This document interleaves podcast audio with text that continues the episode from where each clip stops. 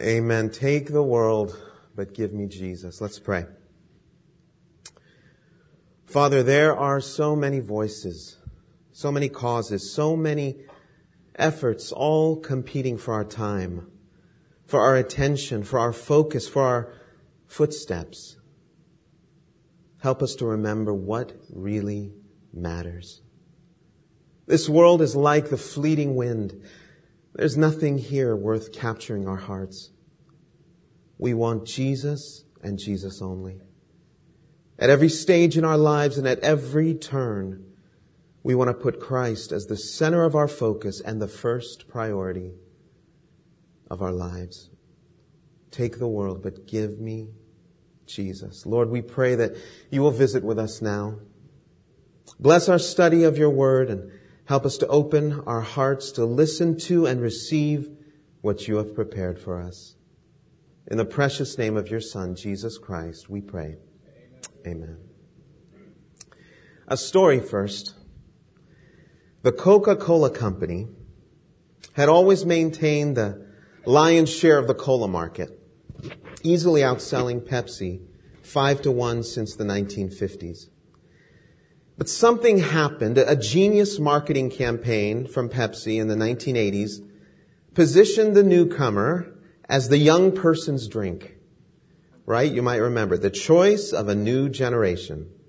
Pepsi pulled out all the stops. Super Bowl commercials, celebrity spokespeople, hip advertising music, poking fun at Coke for being the drink of an older generation. And by the early 80s, Coke had lost its grip on the soda market and only controlled 24% of the market share, which was unheard of for Coke. So the Coca-Cola company had to make a move, especially since time and time again, a sweeter tasting Pepsi slayed Coke in the, in the clever and blind and very public Pepsi challenge. So what did Coca-Cola do? They hired a marketing research firm for $4 million to advise them on how to successfully compete and win against Pepsi. Well, the firm's advice after some study was for Coca-Cola to come up with a new formula. A new Coke formula that consumers would prefer over both old Coke and over Pepsi. So Coca-Cola listened to the advice. They worked hard. They came up with a new and improved sweeter Coke formula and they called it New Coke. All right. The marketing research was completed after testing the new Coke formula on about 200,000 subjects. The firm concluded that Coke had come up with a winner. They came up with a drink that beat Pepsi and Old Coke time and time again. In fact, the firm also advised that the research was so conclusive that Coca-Cola shouldn't even bother producing the old formula anymore. So therefore, when it finally went to market in 1985, the, the company felt confident enough in the research numbers and the advice, professional advice they'd received to simultaneously end Old Coke production. They even took out commercials to prove it. Coca-Cola was betting the company on New Coke and the marketing advice it had so carefully followed. So there it was. It went to market and the result, consumers hated it. Within the first few weeks of release, Coca-Cola fielded as many as 400,000 angry phone calls and letters as Coke drinkers professed their detest with the new product. Market share began to plummet from its already low level. It was a mistake of massive proportions. And in less than three months, new Coke was pulled off the shelves. And old Coke was rebranded as Coca-Cola Classic. It was back. And after the historic failure, Coca-Cola was left with over $30 million in unwanted new Coke concentrate. It took the company years to overcome the public perception, the, the market share, and the financial impact of listening to the wrong advice. It happens, doesn't it? There's so many voices. So many voices around us, so many opinions. So many people trying to get us to follow their way, to follow their advice that it can become easy to choose the wrong advice. to go the wrong way, to listen to the wrong voice. It often leads to failure, defeat, pain, and loss, but sometimes the results can be tragic. The Bible's full of stories about people who followed the wrong voice, who missed God's blessing and, who ruined their lives.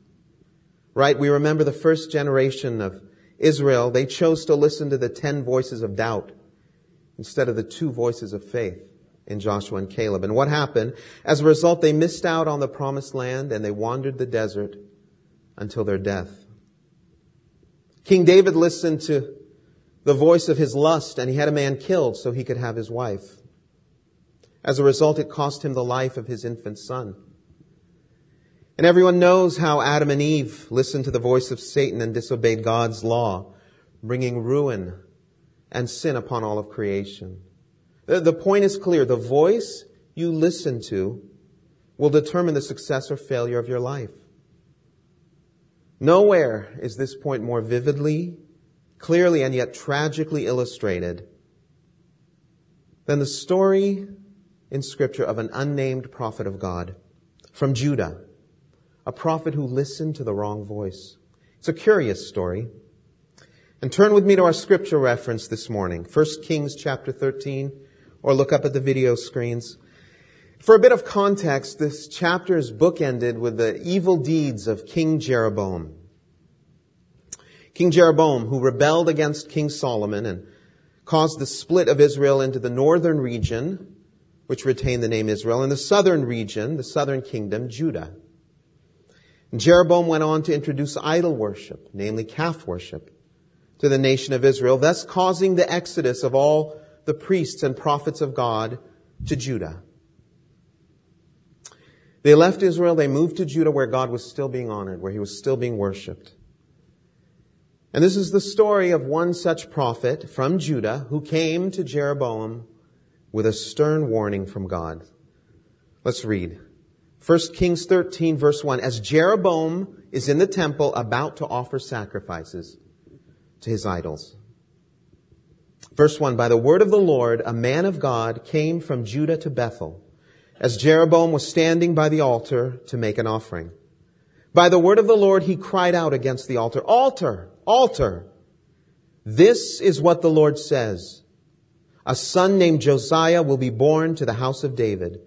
On you he will sacrifice the priests of the high places who make offerings here, and human bones will be burned on you. That same day, the man of God gave a sign. This is the sign the Lord has declared. The altar will be split apart and the ashes on it will be poured out. When King Jeroboam heard what the man of God cried out against the altar at Bethel, he stretched out his hand from the altar and said, seize him! But the hand he stretched out toward the man shriveled up so that he could not pull it back. Also the altar was split apart and its ashes poured out according to the sign given by the man of God by the word of the Lord. Then the king said to the man of God, intercede with, with the Lord your God and pray for me that my hand may be restored. So the man of God interceded with the Lord and the king's hand was restored and became as it was before. The king said to the man of God, come home with me for a meal and I will give you a gift. But the man of God answered the king, even if you were to give me half your possessions, I would not go with you, nor would I eat bread or drink water here. For I was commanded by the word of the Lord, you must not eat bread or drink water or return by the way you came. So he took another road and did not return by the way he had come to Bethel. So this establishes this man of God as a forthright man, sincerely seeking to do God's will. We don't know his name. We'll refer to him as the young prophet.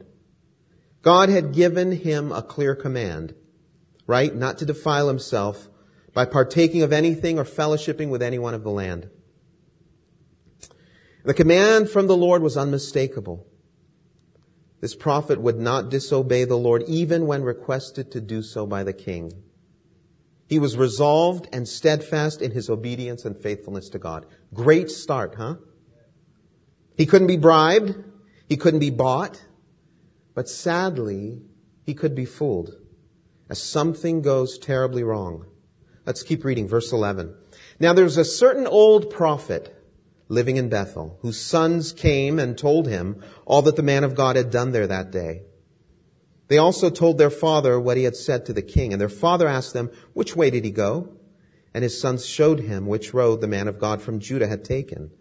So he said to his son, saddle the donkey for me. And when they had saddled the donkey for him, he mounted it and rode after the man of God. He found him sitting under an oak tree and asked, Are you the man of God who came from Judah? I am, he replied. So the prophet said, come home with me and eat. The man of God said, I cannot turn back and go with you, nor can I eat bread or drink water with you in this place. I have been told by the word of the Lord, you must not eat bread or drink water there or return by the way you came. Here's where it gets dicey. The old prophet answered, I too am a prophet, as you are. And an angel said to me by the word of the Lord, bring him back with you to your house so that he may eat bread and drink water. But he was lying to him. So the man of God returned with him and ate and drank in his house. While they were sitting at the table, the word of the Lord came to the old prophet who had brought him back. He cried out to the man of God who had come from Judah, this is what the Lord says. You have defied the word of the Lord and have not kept the command the Lord your God gave you. You came back and ate bread and drank water in the place where he told you not to eat or drink. Therefore your body will not be buried in the tomb of your ancestors. That would have shaken me up right there. But the man finished his meal. When the man of God had finished eating and drinking, the prophet who had brought him back saddled his donkey for him. As he went on his way, a lion met him on the road and killed him and his body was left lying on the road with both the donkey and the lion standing beside it. Some people who passed by saw the body lying there with the lion standing beside the body, and they went and reported it in the city where the old prophet lived. When the prophet who had brought him back from his journey heard of it, he said, It is the man of God who defied the word of the Lord. The Lord has given him over to the lion, which has mauled him and killed him, as the word of the Lord had warned him. The prophet said to his son, Saddle the donkey for me. And they did so. Then he went out and found the body lying on the road with the donkey and the lion standing beside it. The lion had neither eaten the body nor mauled the donkey.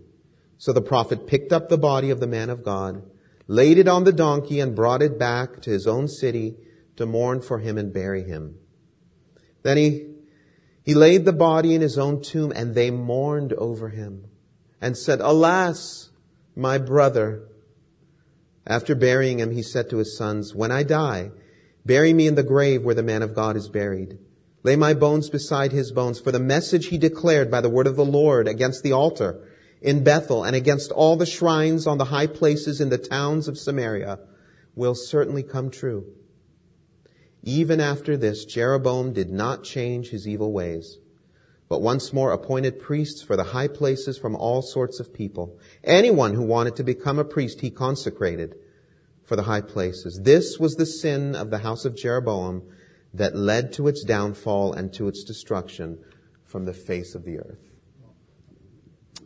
What a sad ending. What a sad ending for this young prophet. And the lesson is clear. Be careful who you listen to. Don't be fooled. He listened to the wrong voice and it had tragic consequences. We can find ourselves in the same situation. So many voices. There are so many opinions, so much advice around us. And, and when so much is at stake, it can seem overwhelming and, and, and even confusing. And to make matters worse, so often advice that is certainly not meant for our good is packaged so beautifully such a, such a seemingly kind, godly, and practical way that it seems so right. Right? Look at the advice presented to the young prophet by the old prophet. First, the advice came from a seemingly older, wiser, godly prophet. He said, I too am a prophet. Second, it, it sounded so good, so practical and beneficial. Come, fellowship with me, rest, eat, drink, recharge. Right? The offer met the needs of the traveler. And third, the advice seemed to come from a spiritual source. An angel of the Lord told me.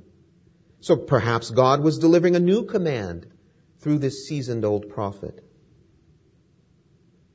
What a lovely package for destruction. Oh, come on. There's no way. There's no way you can blame that poor young prophet. He couldn't have known it's a trap. His heart was in the right place. It's just too confusing to discern sometimes. Friend, we don't have a God of confusion. Isaiah 30, 21 reminds us, whether you turn to the right or to the left, your ears will hear a voice behind you saying, this is the way. Walk in it. God makes it clear to us if we're carefully listening. Today we're going to look at three things. Three things which we should carefully consider and analyze to help us determine right counsel from wrong counsel, the right voice from the wrong voice. So our first point, the first thing we should consider and analyze in our discernment, the messenger. And I hear it said all too often. Ignore the messenger and just accept the message. Overlook the, the flaws of the messenger and just listen to what they're saying. Believe the message. Wrong. You can't separate the two. The reliability, the reputation, and the character of the messenger have to be taken into account before we can accept the message. Joseph Barber Lightfoot said, not only must the message be correctly delivered, but the messenger himself must be such as to recommend it to acceptance. Credibility. Right? If I'm up here espousing to you fitness advice, run! If a bankrupt gambler is dishing out financial advice, run! If a failed business CEO is trying to tell you how to run your company, run! And likewise, if someone is, is clearly living against God and living a life outside of God's will and, and giving you spiritual counsel, run. In the case of the old prophet, however, he seemed so good. We know he was of, of old age and he was referred to as a prophet. So maybe at one point in his life, he, he served the Lord. And by the end of the chapter, he seems to have finally been re-enlightened and reawakened. So he had a history of perceived godliness. And beyond that, he seemed well-intentioned. He seemed so right with God. He spoke so kindly. He spoke good sounding words. He said the right things. Right? Friend, if we measure someone only by their own words, guess what? Everyone comes across as a saint. If we measure them by their past, we take no account of where they're at right now. And, and it cuts both ways. We can judge someone wrongly based on their past for bad things they no longer do. And, and we can admire someone wrongly for their past for good things that they no longer do. The key is this, look at their lives today. So what do we know about this old prophet? What should the traveling man of God have asked himself? First, why is this guy here?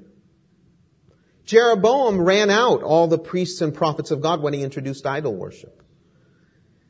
They all left the now godless Israel and they returned to Judah. Why is this guy still here? He wasn't passing through like the young prophet, right? He lived there. He said, come back to my house. He wasn't found where God wanted him to be. The fact of the matter was that he found favor with Jeroboam, right? The evil king. So the lesson for us is consider the alliances of those you are following. With whom do they stand? The prophet stayed in Israel because he tolerated idol worship. And because he tolerated the idol worship, he found favor with King Jeroboam. And I'm sure Jeroboam must have justified his tolerance of idol worship with men like these. Right? Prophets, so-called prophets. So if, if this prophet is standing with the king and, and and I'm introducing idol worship, how bad can it be? This guy's with me. And, and likewise, I'm sure the old prophet did the same justification. Well, God appointed, God allowed this man to be king, so I stand with him. How bad can his decision be? We do this a lot, don't we? We do this. We justify our lives based on association. If someone godly agrees with or tolerates my lifestyle, with my life, with my decisions, with my sin, then it must be okay. Guess what? If someone godly agrees with your sin, then they're not godly. Their association with you doesn't make you okay, it makes them not okay. Ask enough people, and you know what? Eventually you'll find someone who agrees with you. And what do we do? We continue to lower our standard. Well, you know, the guy next to me does the same thing. And then it gets lower still after that. You know, I'm sure there's many people in the world who do far worse. And our standard continues to sink. Friend, our standard should be the standard that God sets. Not what we see around us, not what we desire to do, not what we think is right, or we think we want, or, or not what or who we can find around us to agree with us. Raise the bar. Raise the standard. Ted Koppel of ABC Nightline famously said one night that we as a nation have continued to lower our standards of right and wrong. Today he said it's become shoot up if you must, but use a clean needle. Be promiscuous whenever and with whomever you wish, but protect yourself. No, he said. The answer is no. Not because it isn't cool or smart or because you might wind up in jail or dying in the AIDS ward, but because it's wrong. What Moses brought down, he said, from Mount Sinai were not the ten suggestions, but the ten commandments. The old prophet had clearly lost his moral compass, and he disregarded the standard that God had commanded. And we have further evidence of this man's acceptance of idol worship. How did he know about what took place at that altar? Right? I would have asked if I was the old prophet. How did you know? Well, his sons were there. His sons were at the altar with Jeroboam when sacrifices were being made to the idols. And guess what? He was okay with that. So it's not enough to look at the old prophet's life. Look at the lives he looks over. Look at the lives he endorses. It was clear these were not God-fearing people based on their actions. Forget their words. Historian Josephus analyzed this man so well. He said, the man can hardly have been a true prophet of Jehovah, or he would not have countenanced, even by the presence of his sons, the calf worship which God had forbidden. His favor with the king and his desire to retain it are at the heart of his intentions. His intentions were devious. Some new prophet of God came and impressed the king. I don't want him to surpass me. His lie was premeditated. And then after the man of God is killed for his disobedience, he retrieves the body and mourns over him. He continues to perpetuate a sham. And that's what this world will do, isn't it? That's what this world will do to us. It will drag you down to the gutter it will cause your demise and then mourn your fall. Oh, poor guy. But the package, the package comes so persuasively presented, doesn't it? The devil never throws at you something you would obviously recognize, right? If a hate spewing, God hating person came to try and talk you out of what you believe, you'd see him coming a mile away. You'd reject his advice, his opinions, anything he said. But Satan never uses that tactic. People are most likely to be persuaded when they perceive that the communicator is in some way similar to themselves, right? Their effectiveness is increased when they express to you some views that you share. And when there's some elements of truth that you recognize, that's the most dangerous voice. The lie that sounds so close to truth. It has elements of truth mixed in. And, and the truths they espouse sound so good. You'll hear messages of, of tolerance and love and forgiveness, which are all good things, but all in the name of love and feeling good. Don't judge. Don't judge right from wrong. Blur the lines. Accept anything and everything. Friend, don't be fooled. Their intention is never to point you to Christ. It's to bring you to their level. There's a, there's a humorous bumper sticker that you may see which says, don't follow me, I'm lost. And, and I wish there was a sticker we could put on people that gave the same warning. The problem is so few would admit to it. No one wants to admit to being lost. I know where I'm going. I know what I'm doing and, and I'll try to influence and persuade as many people as possible to follow along because that will justify my path. If only this young prophet could have set aside the words of the old prophet and looked closely at his life, his actions, his character, his family, his alliances, and his endorsements, he would never have bothered even listening to the man's words. Look at the fruit of his life before you listen to his words. Matthew 7, 15 to 20 reminds us, watch out. Watch out for false prophets. They come to you in sheep's clothing, but inwardly they are ferocious wolves. By their fruit you will recognize them. Do people pick grapes from thorn bushes or figs from thistles? Likewise, every good tree bears good fruit, but a bad tree bears bad fruit. A good tree cannot bear bad fruit, and a bad tree cannot bear good fruit. Every tree that does not bear good fruit is cut down and thrown into the fire. Thus, by their fruit, you will recognize them. That's a lesson for us. Recognize them. How often we entertain the words, the counsel, the advice of the world from those we should not be listening to. Recognize them. Look at their fruits. Look at their lives. Look at their character. Look at their alliances. Look at their stands long before you listen to their words. Amen? That's our first point. Analyze the messenger. Our second point. Analyze the message. The message here was quite simple and so seemingly harmless. Come, fellowship with me. Break bread and have a drink. What could be wrong with that? plenty. Whenever we hear a voice, an opinion, whenever we receive advice, we should always ask whether it aligns with God's word. We know God gave this man a very specific command to follow. He knew it. He said it in verse 9 and again in 16 and 17, For I was commanded by the word of the Lord, you must not eat bread or drink water or return by the way you came. He obeyed God even when, when tempted to do so, even when he heard a differing opinion, as long as that voice came from the evil king. But later it comes from an apparently godly person, and he gives in and disobeys God. And the lesson for us here is an important one. It doesn't matter who. No matter who is giving you counsel or advice, if it does not adhere to the Word of God, don't listen to it for a second.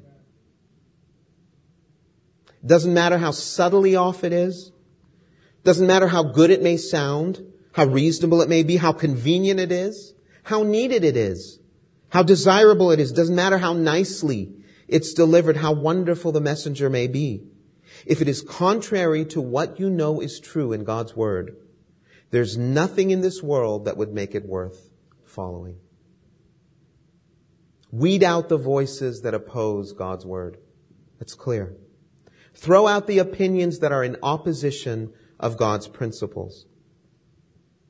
If you're here today, if you've been a member of this assembly for any length of time, you've attended Bible studies, prayer meetings, you've heard devotions, sermons, seminars, you're well taught. You know better. You have scriptural knowledge. You've heard God's word. You know God's principles. You can't claim ignorance. When you're faced with opposing opinions and conflicting advice, it should be second nature to measure them against the standard of God's Word. Hold them up to the light. In the United States uh, judicial system, The highest court in the land is the Supreme Court, right? Once your case is heard and decided upon there, that's it. There's no higher court of appeal. There's nowhere else you can take your case. In the same fashion, the Word of God is the Supreme Court of all Supreme Courts. It's the end of all ends. The Word of God stands absolute and unchangeable. The Word of God stands written beyond any alteration or recall. The Word of God is even more permanent than our universe.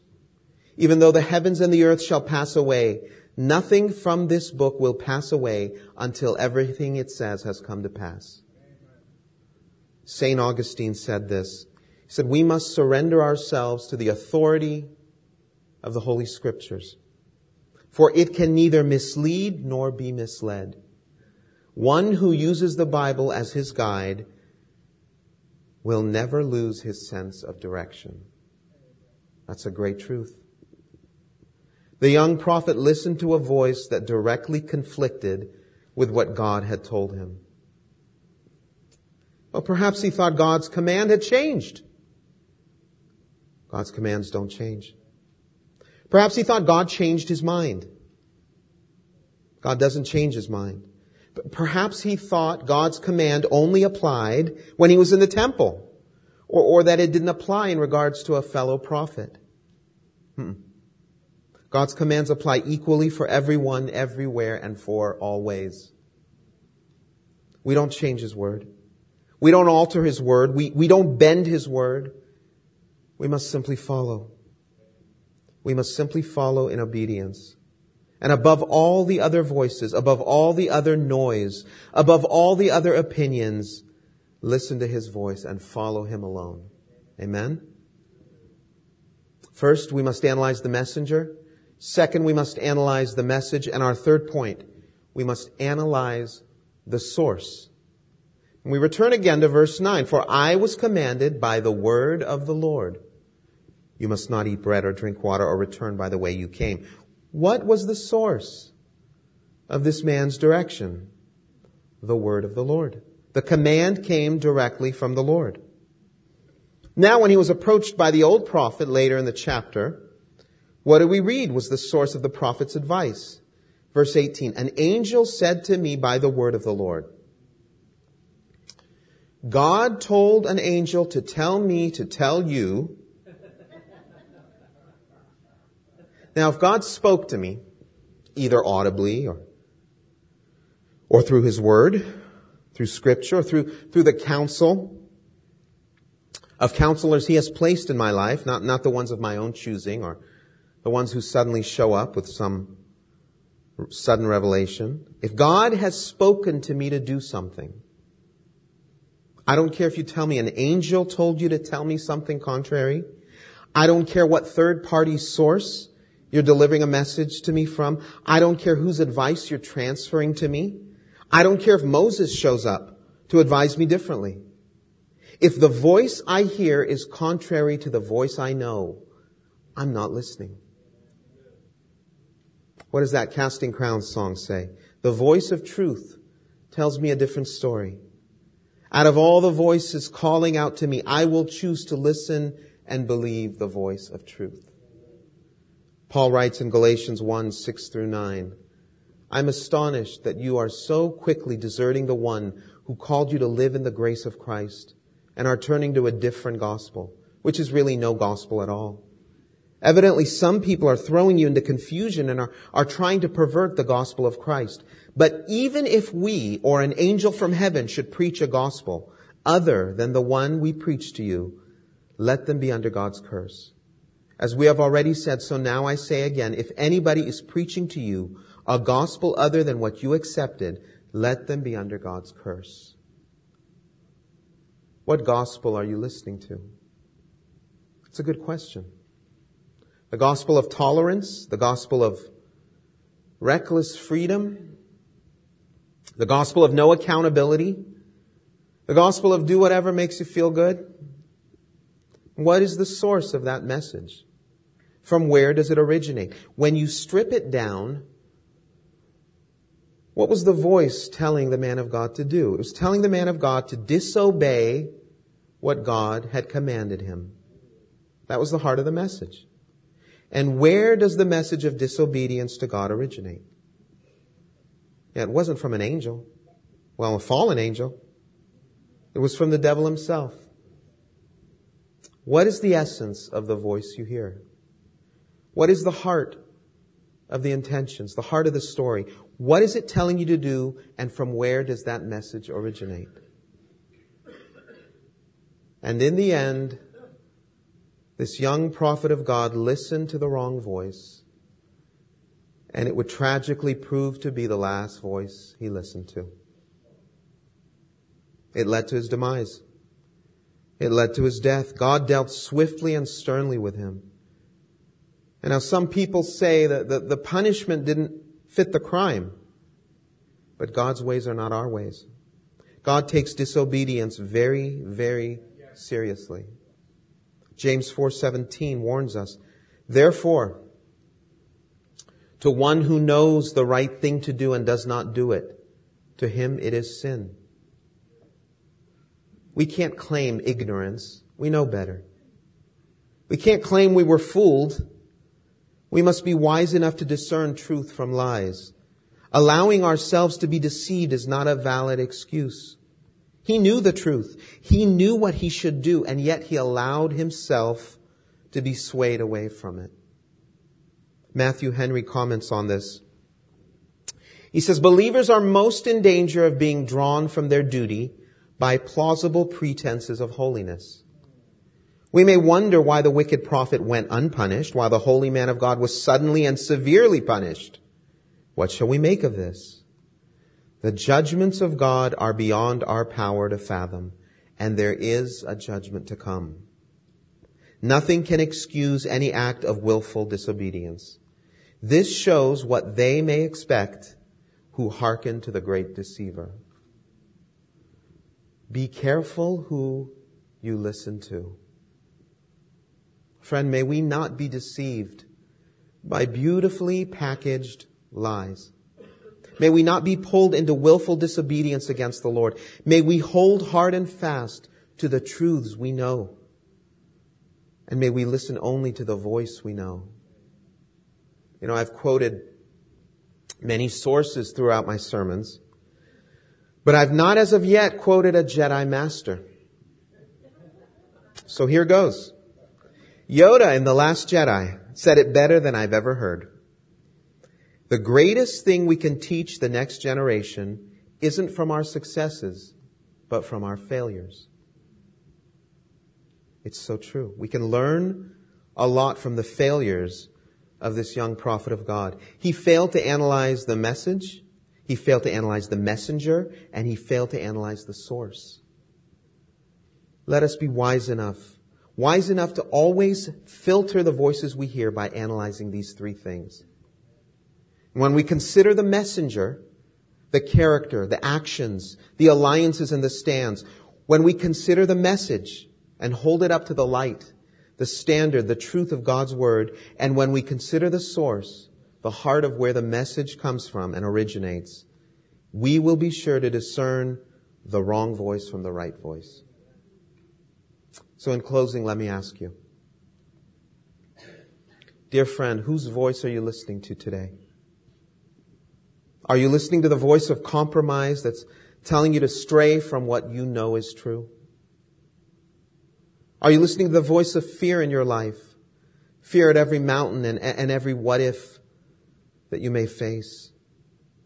Are you listening to the voice of doubt? The voice that says God doesn't care, God isn't listening, God can't do it when He's proven Himself to you time and time again? Are you listening to the voice of anger or of lust or of greed to drive your priorities and decisions in life? If so, you will find nothing but heartache, defeat, and failure. God wants so much more for you. Tune out all that noise. Tune out all those voices. Still yourself enough to hear His still small voice to hear his command to you, to hear that voice that says, keep going. You can make it. The voice that says, keep believing, hold on. The voice that says, don't fear, I'm here, I care, I'll carry you. Listen to his voice. Believe him above all else and hold on with firm resolve to the truth of his word. Amen? Let's pray. Heavenly Father, we come before you and we earnestly seek to listen only to your voice in our lives. Give us wisdom, Lord. We need it. Give us wisdom and discernment to be able to weed out the voices of this world that bring nothing but noise and ultimate destruction in our lives. Help us to reject the voices of, of, of compromise, of disobedience, of lust, of greed, of discontentment, of fear. Help us reject anything that stands in opposition to what you want us to do and how you want us to live. Give us wisdom, Father, to be careful. Give us wisdom to carefully consider the messenger, the message, and the source of every advice, every voice, and every opinion thrown our way. We choose to listen and believe only your voice, Lord. Until the day we will see you face to face and throw ourselves in awe and worship at the feet of the one who has so lovingly guided our lives. We pray in the name of your Son, Jesus Christ. Amen.